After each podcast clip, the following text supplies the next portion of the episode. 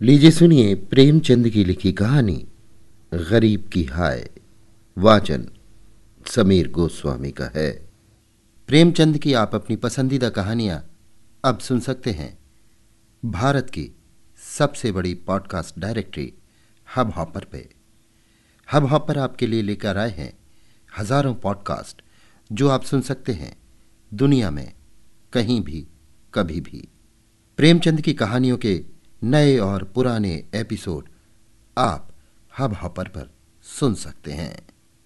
तो सिलसिला शुरू करते हैं प्रेमचंद की लिखी कहानी गरीब की आय का, मेरी यानी समीर गोस्वामी की आवाज़ में। मुंशी राम सेवक भौहें चढ़ाए हुए घर से निकले और बोले, इस जीने से तो मरना भला है। मृत्यु को प्रायः इस तरह के जितने निमंत्रण दिए जाते हैं यदि वो सबको स्वीकार करती तो आज सारा संसार उजाड़ दिखाई देता। मुंशी राम सेवक चांदपुर गाँव के एक बड़े रईस थे। रईसों के सभी गुण इनमें भरपूर थे। मानव चरित्र की दुर्बलताएँ उनके जीवन का आधार थी। वो नित्य मुंसिफी कचहरी के हाथे में एक नीम के पेड़ के नीचे कागजों का बस्ता खोल एक टूटी सी चौकी पर बैठे दिखाई देते थे।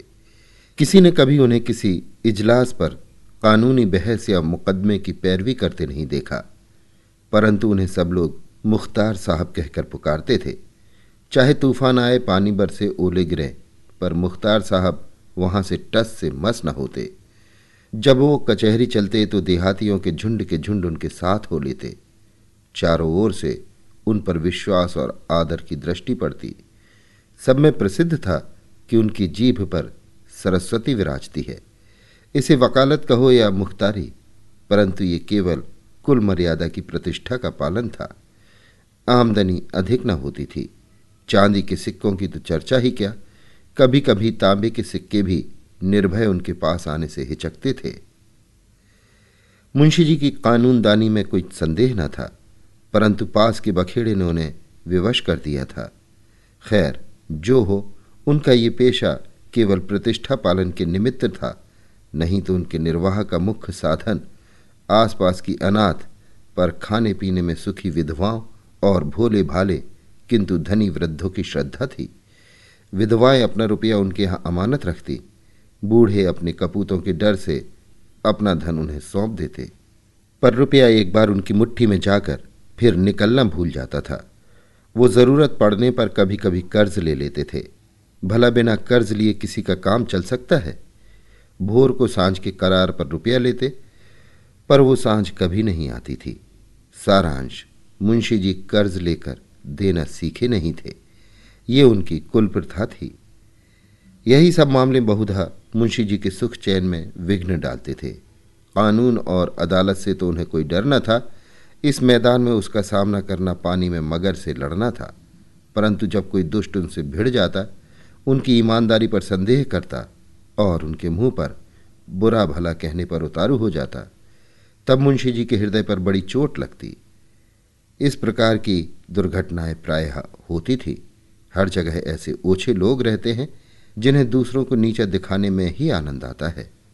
ऐसे लोगों का सहारा पाकर कभी कभी छोटे आदमी मुंशी जी के मुँह लग जाते थे। नहीं तो एक कुंजड़िन की इतनी मजाल नहीं थी कि आँगन में आकर उन्हें बुरा भला कहे। मुंशी जी उसके पुराने ग्राहक थे। बरसों तक उससे साग भाजी ली थी। यदि दाम न दिया जाए तो कुंजड़िन को संतोष करना चाहिए था। दाम जल्दी या देर से मिल ही जाते, परंतु वो मुँह फट कुंजड़िन दो ही बरसों में घबरा गई और उसने कुछ आने पैसे के लिए एक प्रतिष्ठित आदमी का पानी उतार लिया। झुंझलाकर मुंशी जी अपने को मृत्यु का कलेवा बनाने पर उतारू हो गए तो इसमें उनका कुछ दोष न था। इसी गाँव में मूँगा नाम की एक विधवा ब्राह्मणी रहती थी। उसका पति ब्रह्मा की काली पलटन में हवलदार था और लड़ाई में वहीं मारा गया। सरकार की ओर से उसके अच्छे कामों के बदले मूँगा को पाँच सौ रुपये मिले थे। विधवा स्त्री जमाना नाजुक था। बेचारी ने सब रुपये मुंशी राम सेवक को सौंप दिए और महीने महीने थोड़ा थोड़ा उसमें से मंगाकर अपना निर्वाह करती रही। मुंशी जी ने यह कर्तव्य कई वर्ष तक तो बड़ी ईमानदारी के साथ पूरा किया। पर जब बूढ़ा होने पर भी मूँगा नहीं मरी और मुंशी जी को ये चिंता हुई कि शायद उसमें से आधी रकम भी स्वर्ग यात्रा के लिए नहीं छोड़ना चाहती तो एक दिन उन्होंने कहा, मूँगा तुम्हें मरना है या नहीं? साफ़ साफ़ कह दो कि मैं अपने मरने की फ़िक्र करूँ। उस दिन मूँगा की आँखें खुली, उसकी नींद टूटी। बोली, मेरा हिसाब कर दो। हिसाब का चिट्ठा तैयार था। अमानत में अब एक कौड़ी बाकी ना थी। मूँगा ने बड़ी कड़ाई से मुंशी जी का हाथ पकड़कर कहा, अभी मेरे ढाई सौ रुपये तुमने दबा रखे हैं, मैं एक कौड़ी भी ना छोड़ूँगी। परंतु अनाथों का क्रोध पटाखे की आवाज़ है, जिससे बच्चे डर जाते हैं और असर कुछ नहीं होता। अदालत में उसका कुछ ज़ोर न था, न लिखा पढ़ी थी, न हिसाब किताब। हाँ पंचायत से कुछ आसरा था। पंचायत बैठी, कई गाँव के लोग इकट्ठे हुए। मुंशी जी नियत और मामले के साफ़ थे, उन्हें पंचों का क्या डर? सभा में खड़े होकर पंचों से कहा, भाइयों, आप लोग सत्यनारायण और कुलीन हैं। मैं आप सब साहबों का दास हूँ।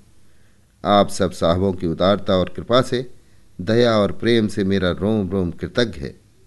और आप लोग सोचते हैं कि इस अनाथनी और विधवा स्त्री के रुपए हड़प कर गया हूँ।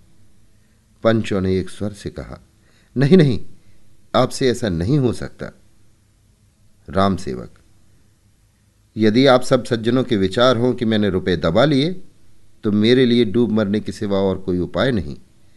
मैं धनाढ़ नहीं हूँ, ना मुझे उदार होने का घमंड है, पर अपनी कलम की कृपा से, आप लोगों की कृपा से किसी का मोहताज नहीं हूँ। क्या मैं ऐसा ओछा हो जाऊँगा कि एक अनाथनी के रुपए पचा पंचों ने एक स्वर से फिर कहा, नहीं नहीं, आपसे ऐसा नहीं हो सकता। मुँह देखकर टीका काढ़ा जाता है। पंचों ने मुंशी जी को छोड़ दिया। पंचायत उठ गई। मूँगा ने आह भरकर संतोष किया और मन में कहा अच्छा अच्छा ये ना मिला तो ना सही। वहाँ कहाँ जाएगा? अब कोई मूँगा का दुख सुनने वाला और सहायक न था।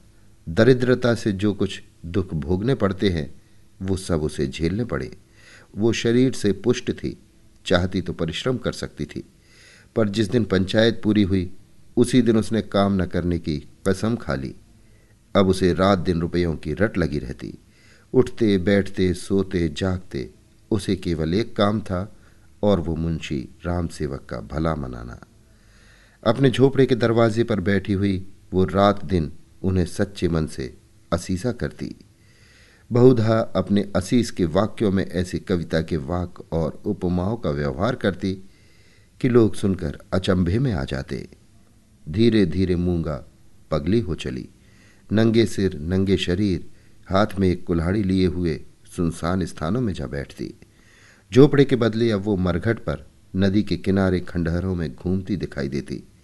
बिखरी हुई लटें लाल लाल आँखें, पागलों सा चेहरा, सूखे हुए हाथ पाँव उसका ये स्वरूप देखकर लोग डर जाते थे।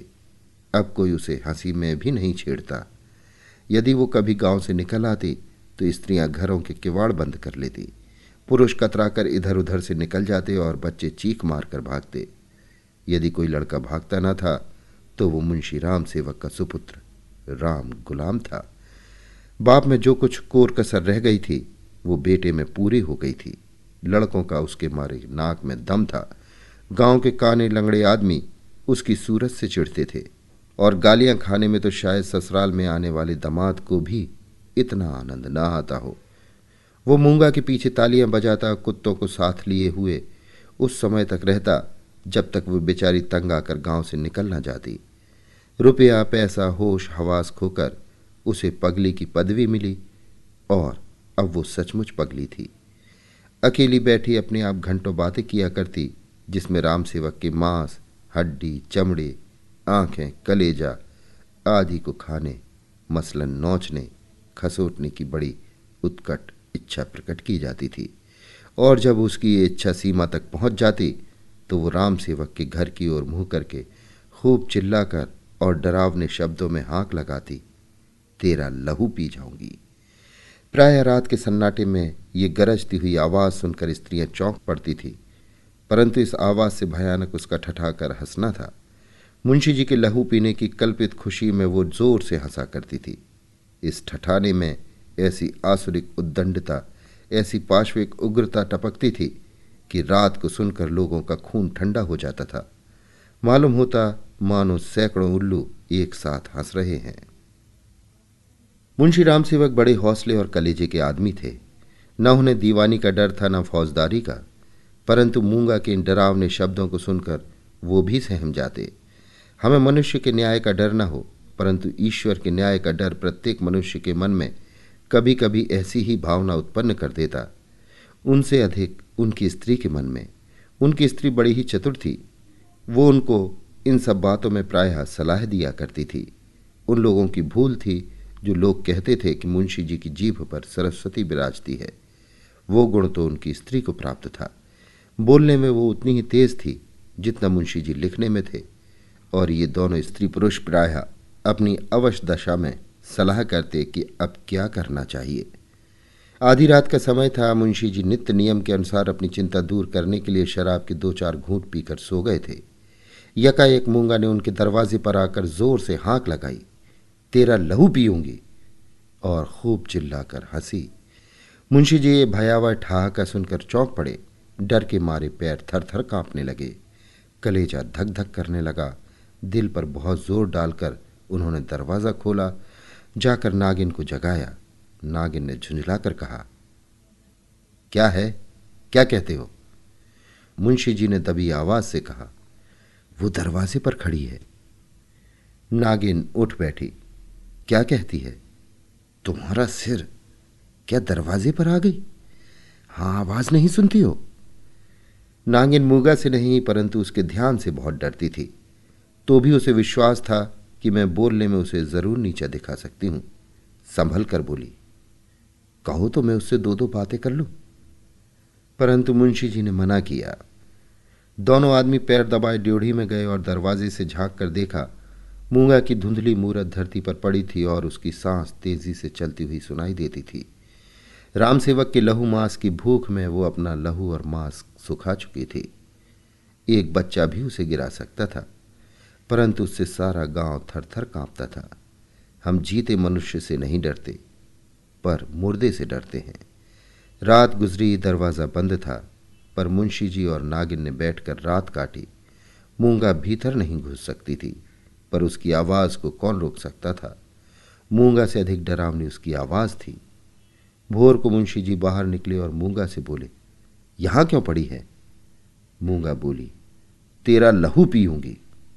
नागिन ने बल खाकर कहा, तेरा मुँह झुलस दूँगी? पर नागिन के विष ने मूँगा पर कुछ असर न किया। उसने ज़ोर से ठहाका लगाया, नागिन खिसियानी सी हो गई। हँसी के सामने मुँह बंद हो जाता है।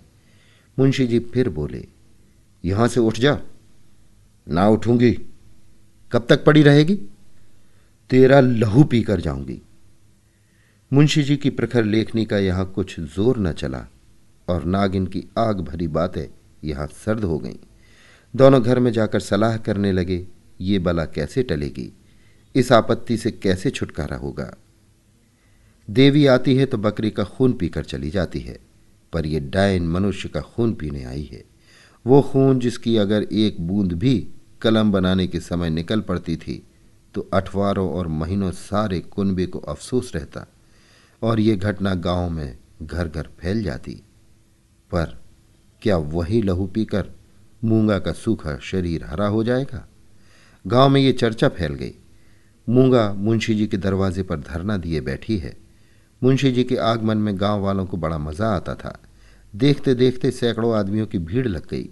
इस दरवाजे पर कभी कभी भीड़ लगी रहती थी। ये भीड़ राम गुलाम को पसंद न थी। मूँगा पर उसे ऐसा क्रोध आ रहा था कि यदि उसका वश चलता तो वो इसे कुएँ में ढकेल देता। इस तरह का विचार उठते ही राम गुलाम के मन में गुदगुदी समा गई, और वो बड़ी कठिनता से अपनी हँसी रोक सका। अहा, वो कुएँ में गिरती तो क्या मज़े की बात होती। परंतु ये चुड़ैल यहाँ से टलती ही नहीं, क्या करूँ? मुंशी जी के घर में एक गाय थी जिसे खली, दाना और भूसा तो खूब खिलाया जाता। पर वो सब उसकी हड्डियों में मिल जाता, उसका ढांचा पुष्ट होता जाता था। राम गुलाम ने उसी गाय का गोबर एक खांडी में घोला और सबका सब बेचारी मूँगा पर उड़ेल दिया। उसके थोड़े बहुत छींटे दर्शकों पर भी डाल दिए। बेचारी मूँगा लथपथ हो गई और लोग भाग खड़े हुए। कहने लगे, ये मुंशी राम गुलाम का दरवाज़ा है। यहाँ इसी प्रकार का शिष्टाचार किया जाता है। जल्द भाग चलो, नहीं तो अब इससे भी बढ़कर खातिर की जाएगी। इधर भीड़ कम हुई, उधर राम गुलाम घर में जाकर खूब हंसा और खूब तालियाँ बजाई। मुंशी जी ने व्यर्थ की भीड़ को ऐसे सहज में और ऐसे सुंदर रूप से हटा देने के उपाय पर अपने सुशील लड़के की पीठ ठोकी। सब लोग तो चंपत हो गए, पर बेचारी मूँगा ज्यों की त्यों बैठी रह गई। दोपहर हुई, मूँगा ने कुछ नहीं खाया, साँझ हुई। हज़ार कहने सुने से भी नहीं खाया। गाँव के चौधरी ने बड़ी खुशामद की। यहाँ तक कि मुंशी जी ने हाथ तक जोड़े, पर देवी प्रसन्न न हुई। निदान, मुंशी जी उठकर भीतर चले गए। वो कहते थे कि रूठने वाले को भूख आप ही मना लिया करती है। मूँगा ने ये रात भी बिना दाना पानी के काट दी। लाला जी और लालाइन ने आज फिर जाग जाग कर भोर किया। आज मूँगा की गरज और हँसी बहुत कम सुनाई पड़ती थी। घर वालों ने समझा, बला टली। सवेरा होते ही जो दरवाज़ा खोलकर देखा तो वो अचेत पड़ी थी।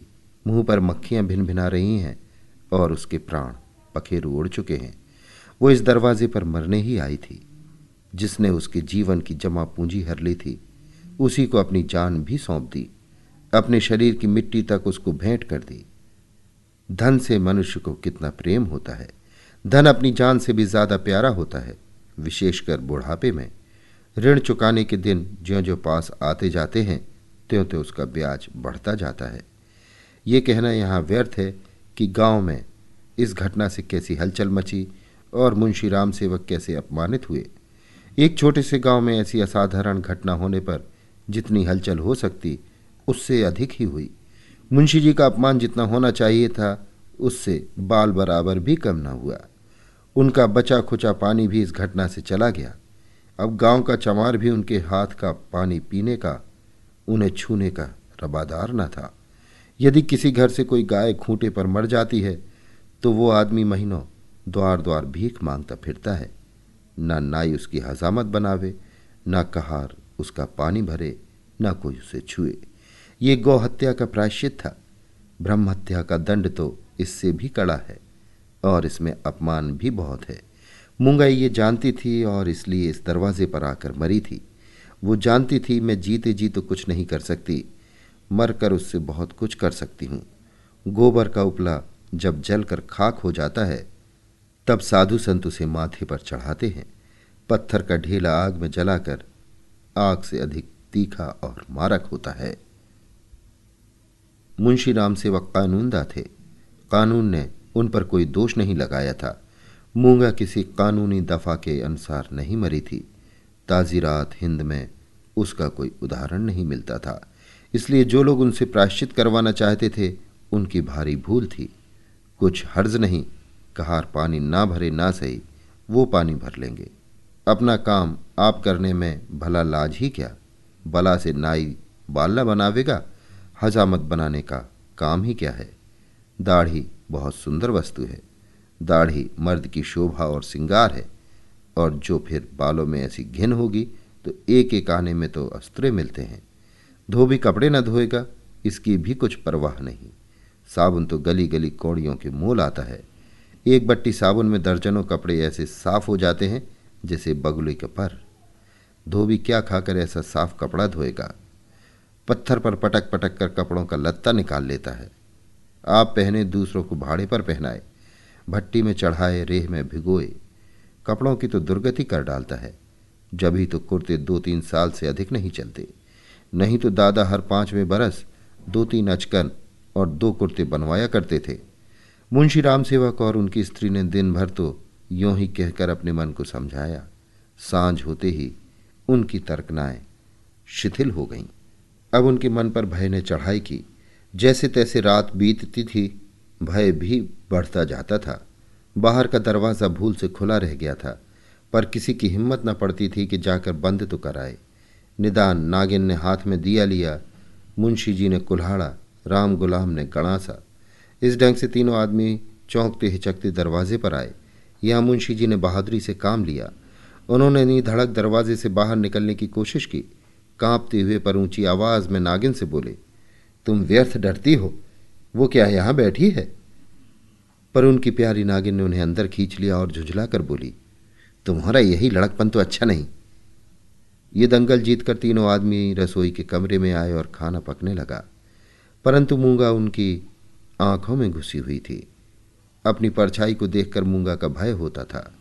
अंधेरे कोने में मूँगा बैठी मालूम होती थी। वही हड्डियों का ढांचा, वही बिखरे हुए बाल, वही पागलपन, वही डरावनी आँख मूँगा का नक्शिख दिखाई देता था। इसी कोठरी में आटे दाल के कई मटके रखे हुए थे। यहाँ कुछ पुराने चिथड़े भी पड़े हुए थे। एक चूहे को भूख ने बेचैन किया।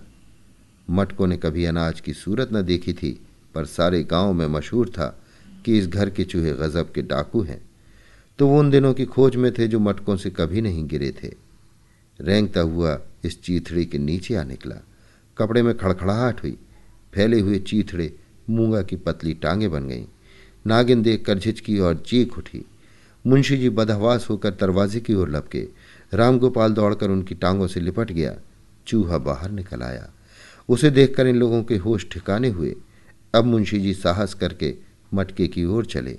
नागिन ने कहा, रहने भी दो, देख ली तुम्हारी मर्दानगी। मुंशी जी अपनी प्रिया नागिन के सनादर पर बहुत बिगड़े। क्या तुम समझती हो मैं डर गया? भला डर की क्या बात थी? मूँगा मर गई, क्या वहाँ बैठी है? मैं कल नहीं दरवाजे के बाहर निकल गया था। तुम रोकती रही, मैं न माना। मुंशी जी की इस दलील ने नागिन को निरुत्तर कर दिया। कल दरवाजे के बाहर निकल जाना या निकलने की कोशिश करना साधारण काम न था। जिसके साहस का ऐसा प्रमाण मिल चुका हो, उसे डरपोक कौन कह सकता है? ये नागिन की हठधर्मी थी। खाना खाकर तीनों आदमी सोने के कमरे में आए। परंतु मूँगा ने यहाँ भी पीछा न छोड़ा। बातें करते थे, दिल को बहलाते थे। नागिन ने राजा हरदौल और रानी सारंधा की कहानियाँ कहीं। मुंशी जी ने फौजदारी के कई मुकदमों का हाल कह सुनाया। परंतु तो भी इन उपायों से भी मूँगा की मूर्ति उनकी आँखों के सामने से न हटती थी। जरा खटखटाहट होती, तब तीनों चौंक पड़ते। उधर पत्तियों में सनसनाहट हुई कि इधर तीनों के रोंगटे खड़े हो गए। रह रह कर एक धीमी आवाज़ धरती के भीतर से उनके कानों में आती थी। तेरा लहू पीऊँगी आधी रात को नागिन नींद से चौंक पड़ी। वो इन दिनों गर्भवती थी। लाल लाल आँखों वाली, तेज और नुकीले दांतों वाली मूँगा उसी की छाती पर बैठी हुई जान पड़ती थी। नागिन चीख उठी। बावली की तरह आँगन से भाग आई और यकाएक धरती पर चित्त गिर पड़ी। सारा शरीर पसीने पसीने हो गया। मुंशी जी भी उसकी चीख सुनकर चौंके पर डर के मारे आँखें ना खोली। अंधों की तरह दरवाज़ा टटोलते रहे। बहुत देर के बाद उन्हें दरवाज़ा मिला। आँगन में आए, नागिन ज़मीन पर पड़ी, हाथ पाँव पटक रही थी। उसे उठाकर भीतर लाए, पर रात भर उसने आँखें न खोली। भोर को अकबक बकने लगी। थोड़ी देर में ज्वर हो आया। बदन लाल तवासा हो गया। साँझ होते होते सन्निपात हो आया और आधी रात के समय जब संसार में सन्नाटा छाया हुआ था, नागिन इस संसार से चल बसी। मूँगा के डर ने उसकी जान ली। जब तक मूँगा जीती रही वो नागिन के फुफकार से सदा डरती रहती। पगली होने पर भी उसने कभी नागिन का सामना नहीं किया, पर अपनी जान देकर उसने आज नागिन की जान ली। भय में बड़ी शक्ति है। मनुष्य हवा में एक ग्रह भी नहीं लगा सकता, पर इसने हवा में एक संसार रच डाला है। रात बीत गई, दिन चढ़ता आता था, पर गाँव का कोई आदमी नागिन की लाश उठाने को आता न दिखाई दिया। मुंशी जी घर घर घूमे, पर कोई न निकला। हत्यारे के दरवाजे पर कौन जाए? हत्यारे की लाश कौन उठाए? इस समय मुंशी जी का रौबदाब उनकी प्रबल लेखनी का भय, और उनकी कानूनी प्रतिभा एक भी काम न आई। चारों ओर से हार कर मुंशी जी फिर अपने घर आए। यहाँ उन्हें अंधकार ही अंधकार दिखता था। दरवाजे तक तो आए, पर भीतर पैर नहीं रखा जाता था, ना बाहर ही खड़े रह सकते थे। बाहर मूँगा थी, भीतर नागिन। जी को कड़ा करके हनुमान चालीसा का पाठ करते हुए घर में घुसे। उस समय उनके मन में जो बीतती थी, वही जानते थे। उनका अनुमान करना कठिन है। घर में लाश पड़ी हुई, न कोई आगे, न पीछे। दूसरा ब्याह तो हो सकता था। अभी इसी फागुन में तो पचासवां लगा है। पर ऐसी सुयोग्य और मीठी बोली वाली स्त्री कहाँ मिलेगी? अफसोस, अब तकादा करने वालों से बहस कौन करेगा? उन्हें कौन निरुत्तर करेगा? लेन देन का हिसाब किताब कौन इतनी खूबी से करेगा? किसकी कड़ी आवाज़ तीर की तरह तगादेदारों की छाती में चुभेगी? ये नुकसान अब पूरा नहीं हो सकता। दूसरे दिन मुंशी जी लाश को एक ठेले गाड़ी पर लाद कर गंगा जी की तरफ़ चले। शव के साथ जाने वालों की संख्या कुछ भी न थी। एक स्वयं मुंशी जी, दूसरे उनके पुत्र रत्न। राम गुलाम जी, इस बेइज्जती से मूँगा की लाश भी नहीं उठी थी। मूँगा ने नागिन की जान लेकर भी मुंशी जी का पिंड न छोड़ा। उनके मन में हर घड़ी मूँगा की मूर्ति विराजमान रहती थी। कहीं रहते उनका ध्यान इसी ओर रहा करता था। यदि दिल बहलाव का कोई उपाय होता तो शायद वो इतने बेचैन न होते, पर गाँव का एक पुतली भी उनके दरवाजे की ओर न झांकता था। बेचारे अपने हाथों पानी भरते आप ही बर्तन धोते। सोच और क्रोध, चिंता और भय इतने शत्रुओं के सामने एक दिमाग कब तक ठहर सकता? विशेषकर वो दिमाग जो रोज रोज कानून की बहसों में खर्च हो जाता था। अकेले कैदी की तरह उनके दस बारह दिन तो ज्यों त्यों कर कटे चौदहवें दिन मुंशी जी ने कपड़े बदले और बोरिया बस्ता लिए हुए कचहरी चले। आज उनका चेहरा कुछ खिला हुआ था। जाते ही मेरे मुवक्किल मुझे घेर लेंगे। मेरी मातम पुरसी करेंगे। मैं आंसुओं की दो चार बूंदें गिरा दूँगा। फिर बेनामों, रहनामों और सुलह नामों की भरमार हो जाएगी। मुट्ठी गर्म होगी। शाम को ज़रा नशे पानी का रंग जम जाएगा, जिसके छूट जाने से जी और भी उचाट हो रहा था। इन्हीं विचारों में मग्न मुंशी जी कचहरी पहुँचे। पर वहाँ रहनामों की भरमार और बेनामों की बाढ़ और मुवक्किलों की चहल पहल के बदले निराशा की रेतीली भूमि नज़र आई। बस्ता खोले घंटों बैठे रहे, पर कोई नज़दीक भी ना आया। किसी ने इतना भी ना पूछा कि आप कैसे हैं। नए मुवक्किल तो खैर बड़े बड़े पुराने मुवक्किल, जिनका मुंशी जी से, कई पीढ़ियों से सरोकार था, आज उनसे मुँह छिपाने लगे। वो नालायक और अनाड़ी रमज़ान, जिसकी मुंशी जी हँसी उड़ाते थे, और जिसे शुद्ध लिखना भी ना आता था, गोपियों में कन्हैया बना हुआ था। वाहरे भाग्य मुवक्किल यों मुँह फेरे चले जाते हैं। मानो कभी की जान पहचान ही नहीं। दिन भर कचहरी की खाक छानने के बाद मुंशी जी अपने घर चले। निराशा और चिंता में डूबे हुए ज्यो ज्यो घर के निकट आते थे, मूँगा का चित्र सामने आता जाता था। यहाँ तक कि जब घर का द्वार खोला और दो कुत्ते, जिन्हें राम गुलाम ने बंद कर रखा था, झटपट बाहर निकले तो मुंशी जी के होश उड़ गए। एक चीख मारकर ज़मीन पर गिर पड़े। मनुष्य के मन और मस्तिष्क पर भय का जितना प्रभाव होता है, उतना और किसी शक्ति का नहीं। प्रेम, चिंता, निराशा, हानि, ये सब मन को अवश्य दुखित करते हैं। ये हवा के हल्के झोंके हैं और भय प्रचंड आंधी है। मुंशी जी पर इसके बाद क्या बीती मालूम नहीं। कई दिन तक लोगों ने उन्हें कचहरी जाते और वहाँ से मुरझाए हुए लौटते देखा। कचहरी जाना उनका कर्तव्य था और यद्यपि वहाँ मुवक्किलों का अकाल था तो भी तगादे वालों से गला छुड़ाने और उनको भरोसा दिलाने के लिए अब यही एक लटका रह गया था। इसके बाद वो कई महीने तक दीख ना पड़े, बद्रीनाथ चले गए। एक दिन गाँव में एक साधु आया, भभूत रमाए, लंबी लंबी जटाएँ हाथ में कमंडल।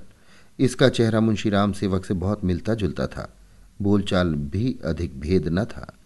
वो एक पेड़ के नीचे धूनी रमाए बैठा रहा, उसी रात को मुंशी राम सेवक के घर धुआँ उठा। फिर आग की ज्वाला दिखने लगी और आग भड़क उठी। गाँव के सैकड़ों आदमी दौड़े, आग बुझाने के लिए नहीं, तमाशा देखने के लिए। एक गरीब की हाय में कितना प्रभाव है। राम गुलाम मुंशी जी के गायब हो जाने पर अपने मामा के यहाँ चला गया और वहाँ कुछ दिनों रहा, पर वहाँ उसकी चाल ढाल किसी को पसंद न आई। एक दिन उसने किसी के खेत में मूली नोची, उसने दो चार धौल लगाए। इस पर वो इस तरह बिगड़ा कि जब उसके चने खलिहान में आए तो उसने आग लगा दी। सारा का सारा खलिहान जलकर खाक हो गया। हज़ारों रुपयों का नुकसान हुआ। पुलिस ने तहकीकात की। राम गुलाम पकड़ा गया। इसी अपराध में वो चुनार के रिफॉर्मेटरी स्कूल में मौजूद है। अभी आप सुन रहे थे प्रेमचंद की लिखी कहानी, गरीब की हाय, वाचन समीर गोस्वामी का था।